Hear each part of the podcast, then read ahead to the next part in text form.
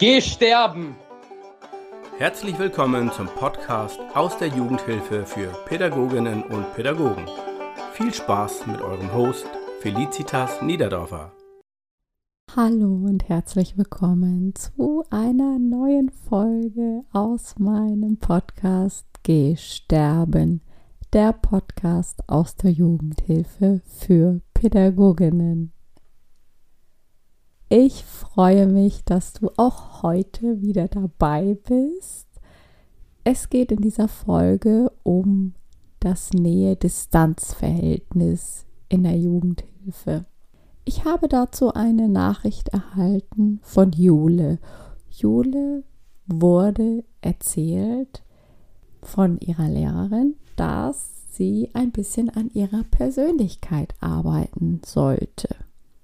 Denn Jule hat das Ziel, später mal in der stationären Jugendhilfe zu arbeiten und Jule hat eine sehr warme Ausstrahlung. Sie ist ein warmherziger Mensch und lädt dadurch, durch diese Wärme, die sie ausstrahlt, natürlich ein, Beziehung mit ihr einzugehen. Jetzt hat Jule den Tipp bekommen von ihrer Lehrerin, an dieser Wärme zu arbeiten, also an ihrer Persönlichkeit und diese im beruflichen Kontext ein bisschen zurückzunehmen. Denn gerade im pädagogischen Alltag mit Jungen sollte Jule als weibliche mit pädagogische Mitarbeiterin aufpassen, dass sie nicht zu viel Wärme ausstrahlt. Jule ging mit dieser Empfehlung nach Hause und fragte sich, hm, ist das so? Stimmt das? Und genau diese Frage stellte sie mir. Nun ist es ja so, dass ich direkt nach meinem Studium in Dänemark, wo ich sehr, sehr viel Praxis erleben und genießen durfte, gleich in einer pädagogischen Wohngruppe für, Wohngruppe für junge Männer gestartet bin. So hieß es damals noch. Es war im intensivpädagogischen Bereich und eine Wohngruppe für junge Männer. Es waren Jungen im Alter von 12 bis 21 Jahren dort. Ja, und diejenigen von euch, die mich persönlich kennen, die wissen, dass ich Kleidergröße 34 trage und 1,60 Meter groß bin. Es war also schon eine kleine Herausforderung, die da auf mich zukam als Berufseinsteigerin. Aber jetzt bleiben wir mal bei der Thematik, ich als weibliche Erzieherin auf einer jungen Wohngruppe. Was muss ich da bei der Nähe und der Distanz beachten? Liebe Jule, ich möchte jetzt zunächst mal deine Frage ganz konkret und knackig beantworten. Deine Frage lautete, ob deine Lehrerin recht habe. Solltest du an deiner Persönlichkeit arbeiten, damit du weniger Wärme ausstrahlst, wenn du als weibliche Person in der stationären Jugendhilfe arbeitest? Meine Antwort lautet Nein. Tu das bitte nicht. Mach das nicht. Es geht in der stationären Jugendhilfe nicht um Distanz, auf gar keinen Fall. Es geht um professionelle Nähe. Das ist der Schlüssel. Ich habe auch schon MitarbeiterInnen scheitern sehen aufgrund von der Thematik des Nähe-Distanz-Verhältnisses. Und ich kann dir gar nicht ganz genau sagen, was gewesen ist, wobei ich sofort doch eigentlich ein Beispiel gleich im Kopf habe. Da ist ein junger Mann sehr kopflos vorgegangen und hat mit den Jugendlichen im privaten Kontext WhatsApp-Nachrichten ausgetauscht und er hat witzige Memes verschickt, die allerdings auch naja, wie soll ich sagen, entblößte Kinder zeigten. Das war natürlich völlig daneben und es hatte auch Konsequenzen für den jungen Mann. Also das sollte man nicht unter professioneller Nähe verstehen.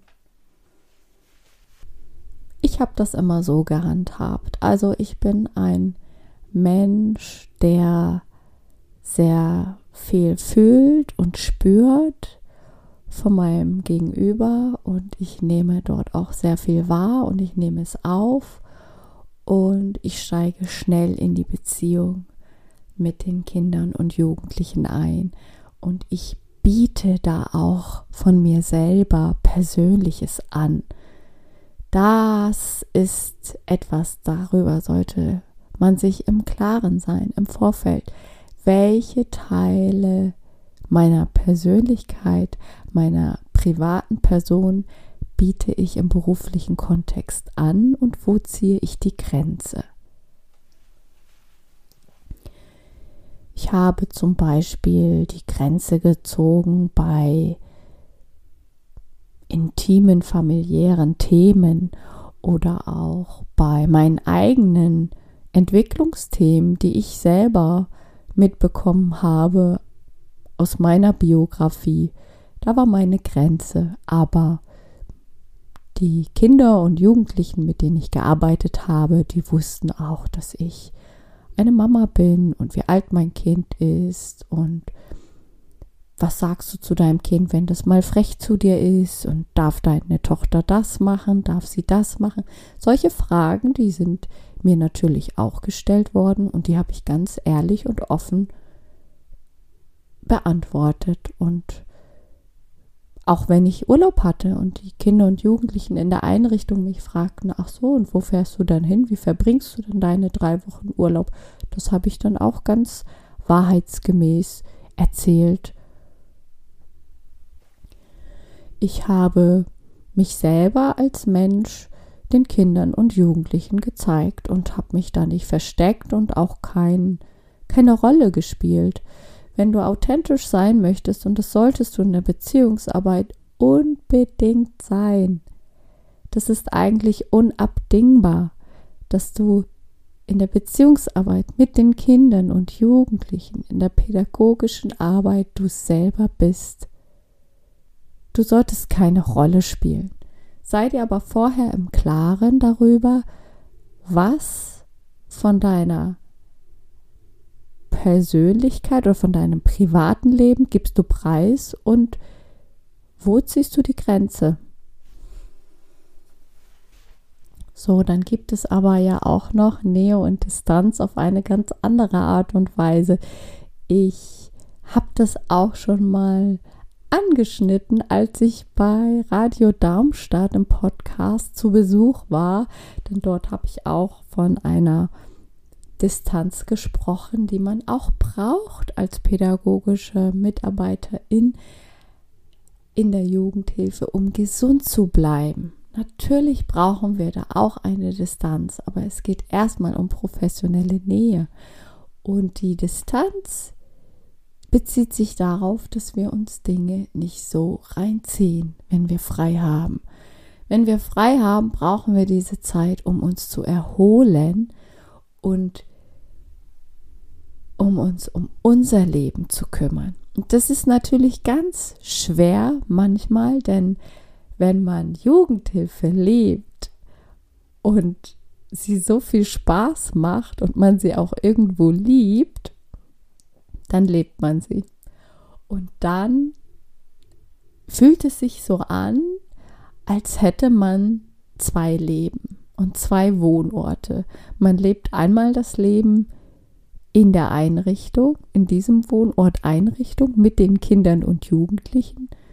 Und wenn man frei hat oder auch Urlaub hat, dann ist man zu Hause und lebt das private Leben mit der eigenen Familie und den Freunden. Und wenn sich das so anfühlt, dann wird ja der Beruf ein Teil von dir selbst und er wird zu deiner Identifikation. So ist es bei mir auch gewesen. Ich habe mich total mit meinem Beruf identifiziert und tue das auch immer noch.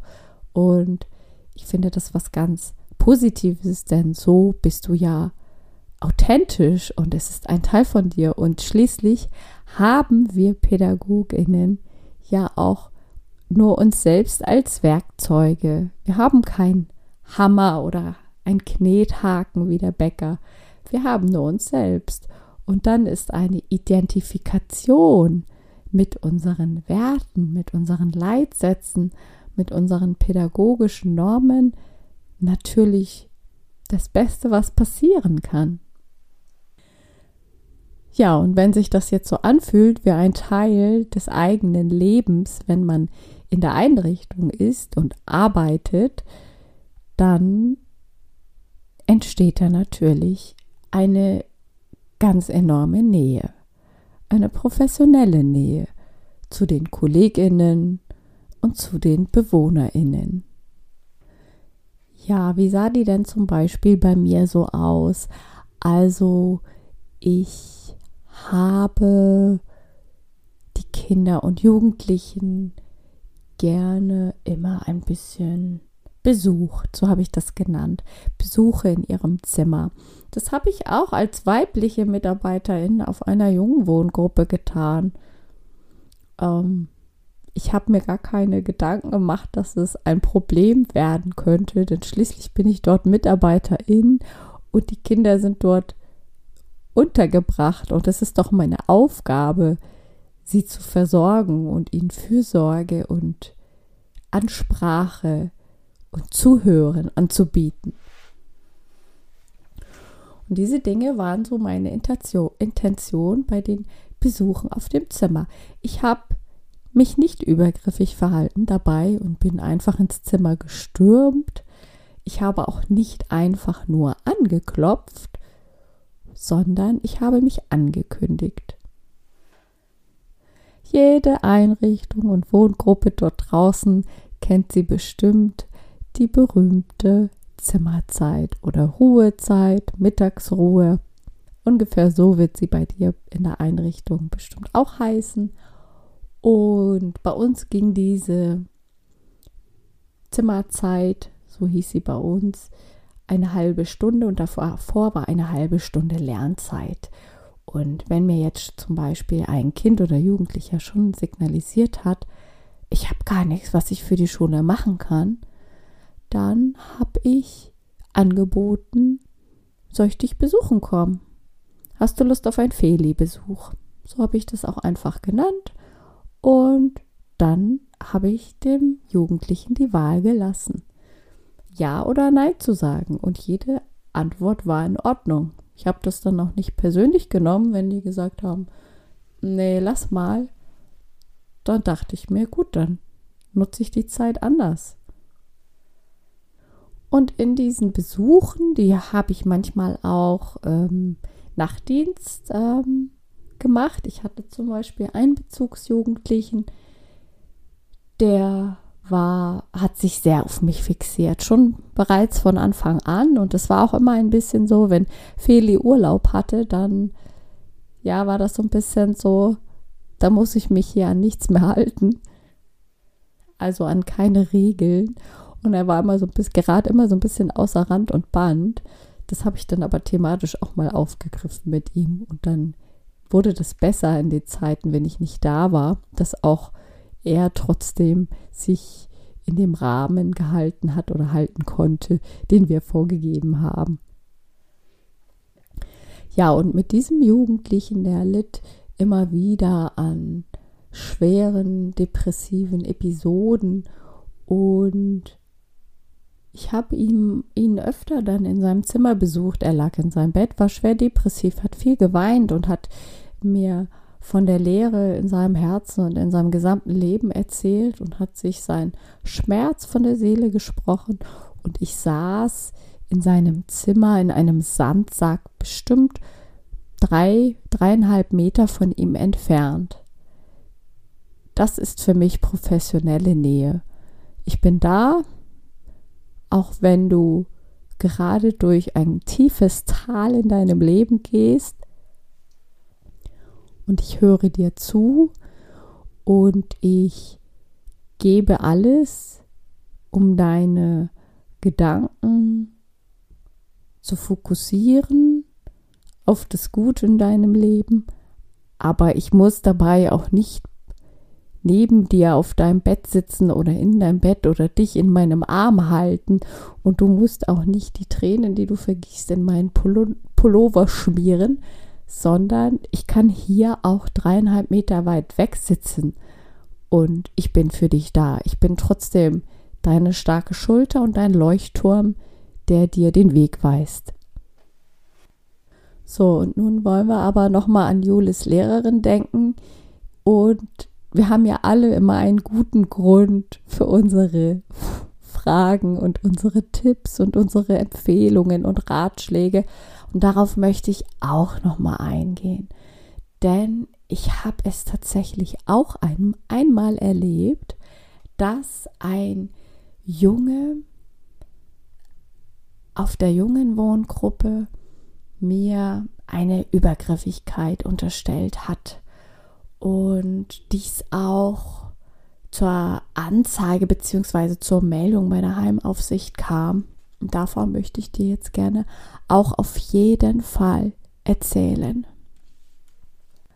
Dieser Junge hatte einen einrichtungsinternen Wohngruppenwechsel hinter sich und eigentlich wollte der Junge gar nicht mehr in der Jugendhilfe untergebracht sein und seine Mutter, die befand sich auch in einem klaren Kampfmuster und hatte keinerlei Einsicht, dass es Themen gibt, die man bearbeiten sollte und müsste.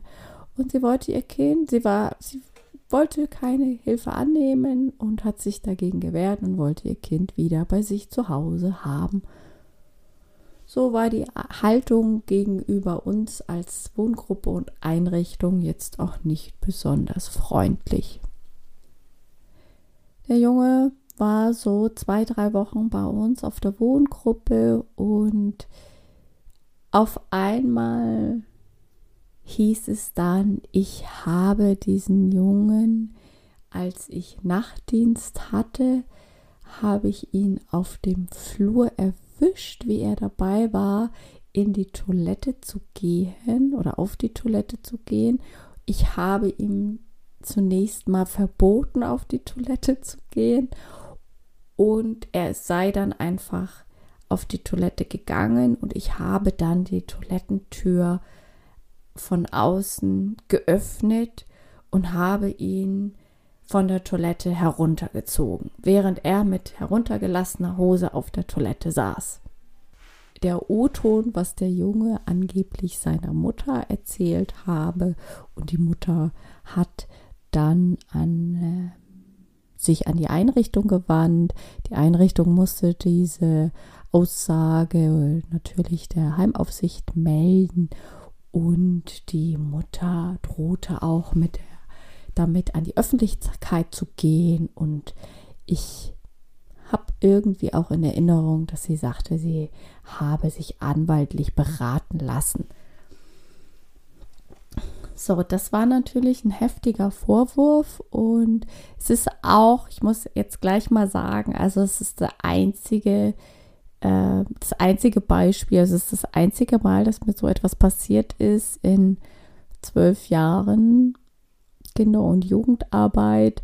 Und wenn du jetzt aufmerksam zugehört hast, hast du schon ein kleines Schmunzeln gehört meinerseits, als ich erzählt habe, ich sollte dem Jungen verboten haben, auf die Toilette zu gehen. Das ist so ein Unsinn. Das habe ich nie getan. Nicht ein einziges Mal habe ich einem Kind verboten, einem Bedürfnis, einem körperlichen Bedürfnis nachzugehen. Die ganze Geschichte stimmte so nicht. Ich hatte ähm, einen tollen Träger, die hinter mir standen. Ich arbeitete auch schon viele, viele Jahre dort und es wurde intern sowie professionell extern eben auch gegenüber der Heimaufsicht aufgearbeitet. Ich habe eine Stellungnahme geschrieben und es kam dann auch heraus, also es sind oder es sind Erstmal sind Ungereimtheiten entstanden, dass nachgefragt wurde, wann das denn passieren passi hätte passiert sein sollen, an welchem Tage. Und der Junge nannte dann einen Tag. An dem Tag hatte ich zum Beispiel gar keinen Nachtdienst. Ich war gar nicht vor Ort gewesen an diesem Tag. Ich war überhaupt nicht im Dienst. So entstanden immer mehr Ungereimtheiten und auch seine Version der Geschichte, die veränderte sich sie jedes Mal und seine Glaubwürdigkeit, ähm, ja, wurde immer, es wurde immer deutlicher oder seine Unglaubwürdigkeit wurde deutlicher. So kann man es wahrscheinlich am besten formulieren. Ja, und dann hat der Junge auch bei uns auf der Wohngruppe erzählt, dass das eine Idee war von seiner Mama, damit er rauskommt aus der Wohngruppe. Das war natürlich super gut, dass der Junge dann ehrlich war. Ich habe ihm da auch so keinen Vorwurf gemacht. Für mich war es gut, dass er das ehrlich ähm, erzählte und ich habe mich mit ihm hingesetzt und bat ihn, das mir dann nochmal aufzuschreiben. Und das hat er gemacht und so wurde dann auch die Sache beendet und abgeschlossen. Und ich denke auch, das war also rückblickend gar kein großes Thema, diese Sache. Im ersten Moment, wenn ich das jetzt auch so erzähle, merke ich, oh, ist ja vielleicht schon auch eine große äh, Anklage gewesen, ein großer Vorwurf, aber es hat sich damals für mich auch gar nicht als so etwas Schwieriges oder als eine brenzlige Situation abgespielt. Ich habe es auch nicht als solches erlebt, denn für mich war klar, dass ich immer eine professionelle Nähe einhalte und oder umsetze und eine gewisse Distanz einhalte, aber die Kids auch immer wussten, Feli lässt uns nicht im Regen stehen. Und die Feli, die ist immer da und auf die können wir uns verlassen. Das war immer allen klar, das habe ich so gelebt, auch gegenüber meinen MitarbeiterInnen. Und wenn man das so verkörpert über die Jahre hinweg, dann kommt man auch durch so einen Vorwurf leicht durch. Also das wirft einen dann nicht aus der Bahn. Das hat es damals auch nicht. Ja, und sicherlich brauchen Kinder in der und Jugendliche auch in der stationären Jugendhilfe auch immer wieder eine Umarmung und ein Auffang.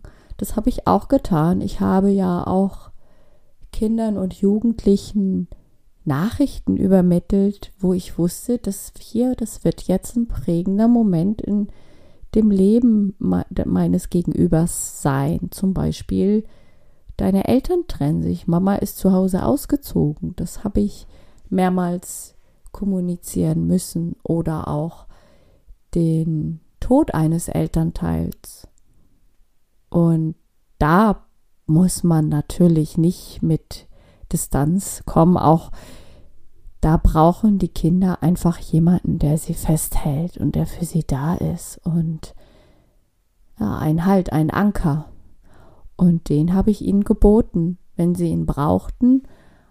Aber wenn es auch deutlich war, dass mein Einsatz aus fokussierter und professioneller Gesprächsführung besteht und aus Zuhören und anwesend sein, dann kann ich auch auf das Körperliche verzichten. Ja, also bitte, bitte, bitte, ihr sollt da draußen nicht anfangen zu denken, ihr müsst eure warme Persönlichkeit in der Jugendhilfe ablegen aufgrund der Distanz. Macht das bitte nicht. Die Kinder und Jugendlichen dort draußen, die brauchen warme und verlässliche Mitarbeiterinnen. Ihr müsst verlässlich sein und eine professionelle Nähe leben. Ja, an anderer Stelle werde ich nochmal das Nähe-Distanz-Thema aufgreifen und zwar Nähe und Nähe-Distanz im pädagogischen Team. Finde ich auch nochmal super spannend und dazu habe ich in den Jahren auch eine ganz klare Haltung entwickelt und die möchte ich euch weiter gerne weitergeben. Das mache ich in einer anderen Folge. Diese Folge ist jetzt zu Ende. Ich hoffe, ich konnte dir ein, zwei Impulse mitgeben und lass es mich wissen, was du darüber denkst, über die professionelle Nähe und du gerne darfst du mir auch schreiben, wenn du selber schon mal so eine Erfahrung gemacht hast, wo dir zum Beispiel eine Übergriffigkeit unterstellt wurde. Wie hast du das erlebt? Damals oder auch aktuell? Wie ist man mit dir umgegangen? Erzähl es mir, ich freue mich drauf. Schön, dass die Folge bis zum Schluss interessant für dich war. Mehr Jugendhilfe-Content von Felicitas gibt es auf Insta unter felicitas.niederdorfer und im Newsletter Game Changer Post. Denn Jugendhilfe is better with letter.